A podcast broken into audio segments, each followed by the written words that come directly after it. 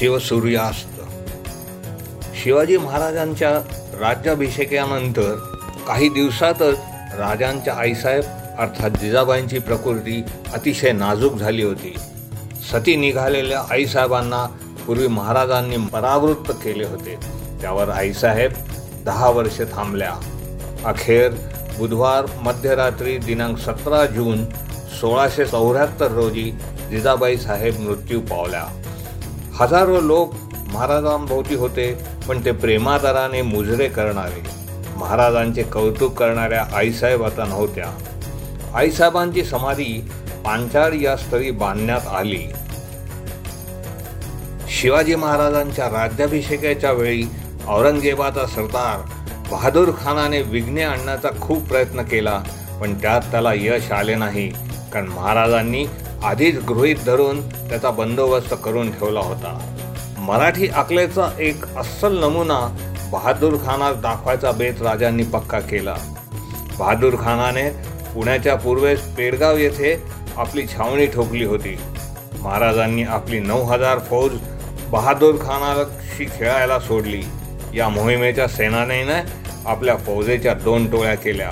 एक टोळी दोन हजाराची दुसरी सात हजारांची. सात हजारांची फौज पेरगावजवळ दबा धरून बसून ठेवली व दोन हजाराची फौज खानाच्या छावणीवर सोडून दिली. महाराजांचे सैन्य इतक्या कमी संख्येने चालून येत आहे हे पाहता बहादूर खान आपल्या पूर्ण फौजेनेशी मराठ्यावर चालून गेला. प्रत्यक्ष छावणीत फारसे सैन्य उरले नाही. मराठी फौजेने खानाला हुलकावण्या देत पळायला सुरुवात केली.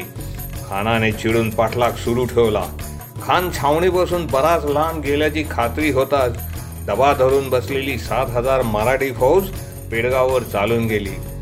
फारसा विरोध झालाच नाही. छावणीतील एक कोटीचा खजाना आणि दोनशे उत्तम जातीवंत अरबी घोडे मराठ्यांनी ताब्यात घेतले व छावणीस आग लावून दिली व तिथून पळ काढला.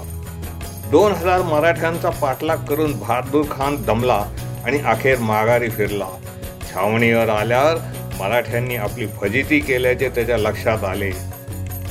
जानेवारी सोळाशे पंच्याहत्तर महाराजांनी आदिलशाही विरुद्ध परत मोहीम उघडली. अण्णाजींना पुन्हा फोंडावर जाण्याचा हुकूम दिला. फोंड्याच्या किल्ल्याला वेढा देऊन बरेच दिवस झाले होते पण फोंडा दाद देत नव्हता. शेवटी महाराजांनी स्वतः तिकडे जाण्याचे निश्चित केले. परंतु पेडगावच्या लुटीने व अपमानाने चिडलेला बहादूर खान परत गडबड करू लागला. त्याने कल्याण भिवंडीवर हल्ला करून जाळपोळ केली. बहादूर खान मोठी चढाई करणार अशी चिन्हे महाराजांना दिसू लागली. महाराजांनी तर फोंडा व कारभार वर चढाई करायची जय्यत तयारी केली होती. बहादूर खानाला गप बसविण्यासाठी महाराजांच्या डोक्यातून एक अजब शक्कल निघाली. त्यांनी खानाशी सरळ तहाची बोलणी सुरू केली. संभाजी राजांना परत बादशाहीच्या चाकरीत ठेवायला तयार आहे. तसेच सतरा किल्लेही देण्यास तयार आहे असे महाराजांनी बहादूर खानास कळविले या पत्राचा अपेक्षित परिणाम झाला. आपण काहीही डावपेज न करता शिवाजी आपल्यासमोर कोलमडलेला पाहून खान आनंदित झाला. त्याने महाराजांचा अर्ज आपल्या शिफारशी सकट बादशाला पाठवून दिला. तहाला बादशहाची संमती येईपर्यंत साधारण तीन महिन्याचा काळ जाईल या अंदाजानेच महाराजांनी हे राजकारण केले. बहादूर खान तहाच्या सुखद कल्पनेत मशगूल राहिला. शिवाजी महाराज फोंडा अंकोला शिवेश्वर कादरा आणि कारवा एवढा भाग काबीज करून पंधरा जून सोळाशे पंच्याहत्तरला रायगडावर पोहोचले सुद्धा. बहादूर खानाचे पत्र आले तेव्हा औरंगजेब पंजाबात होता. खुश होऊन त्याने ताबडतोब तहाला मंजुरी दिली. औरंगजेबासारखा धूर्त माणूसही महाराजांच्या या चालीने फसला. तहाची मंजुरी आल्यावर बहादूर खानाने आपला वकील महाराजांकडे पाठविला व कबूल केलेल्या सतरा किल्ल्यांची मागणी केली. ही मागणी होताच महाराज कडाडले. बहादूर खानाने असा कोणता पराक्रम केला की त्यामुळे आम्ही त्या शरण यावे? तुम्ही ताबडतोब चालते व्हा. बहादूर खानाला मेल्याहून मेल्यासारखे झाले. पेडगावनंतर महाराजांनी खानाची परत बेआबरू केली. औरंगजेबाने बहादूर खानाच्या जागी दिलेर खानाची नेमणूक केली आणि त्याच्या मदतीला मोहम्मद कुली खान या सरदाराला दिले. मोहम्मद खुली खान म्हणजे महाराजांचा पहिला सरनौबत नेताजी पालकर. या कुली खानाने काबूलमध्ये पराक्रम करून बादशहाची शाबासकीही मिळवली होती. त्याचा हा पराक्रम आणि एकूण वर्तून पाहून औरंगजेबाने त्याला दिलेर खानाच्या मदतीस पाठविले. पण त्याच्यासारखा दक्षिणेचा माहितगार आणि महाराजांच्या युद्धतंत्राचा जाणकार माणूस दुसरा कोणी नव्हता. पण नेताजीने दिलेरला साथ दिली नाही. संधी साधून तो सरळ महाराजांकडे गेला आणि त्याने क्षमा मागितली.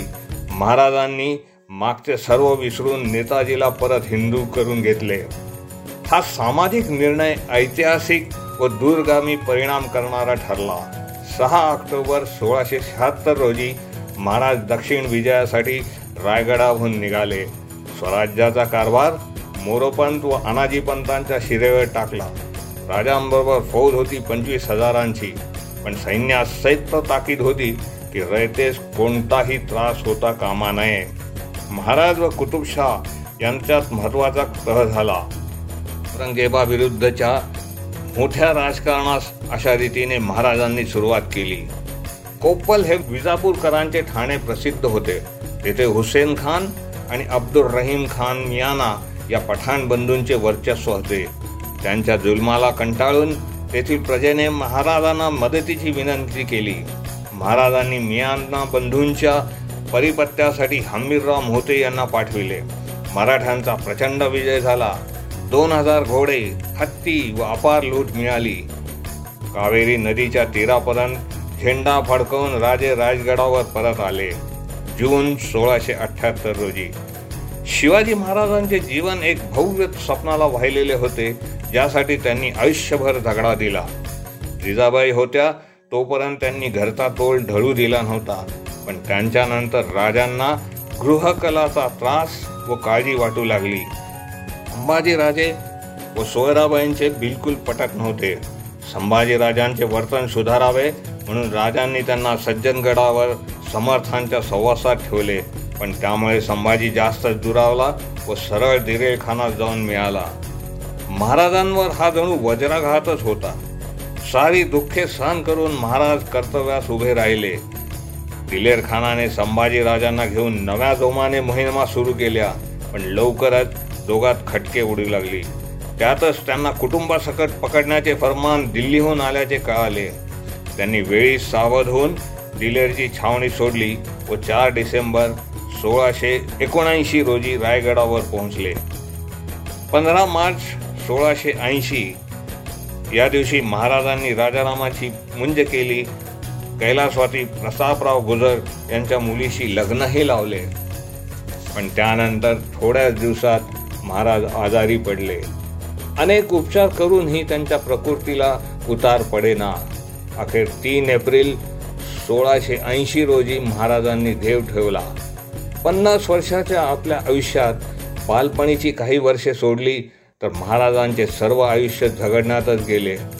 महाराजांच्या व्यक्तिमत्वाचे विविध पैलू पाहिले म्हणजे मन थक्क होऊन जाते. उत्तम सेनानी आणि आदर्श राजकर्ता या दोन्हींचाही अपूर्व संगम महाराजांमध्ये झालेला दिसून येतो. समर्थांनी राजाविषयी काय लिहिले ते बघा. निश्चयाचा महामेरू बहुतजनासी आधारू अखंड स्थितीचा निर्धारू श्रीमंत योगी.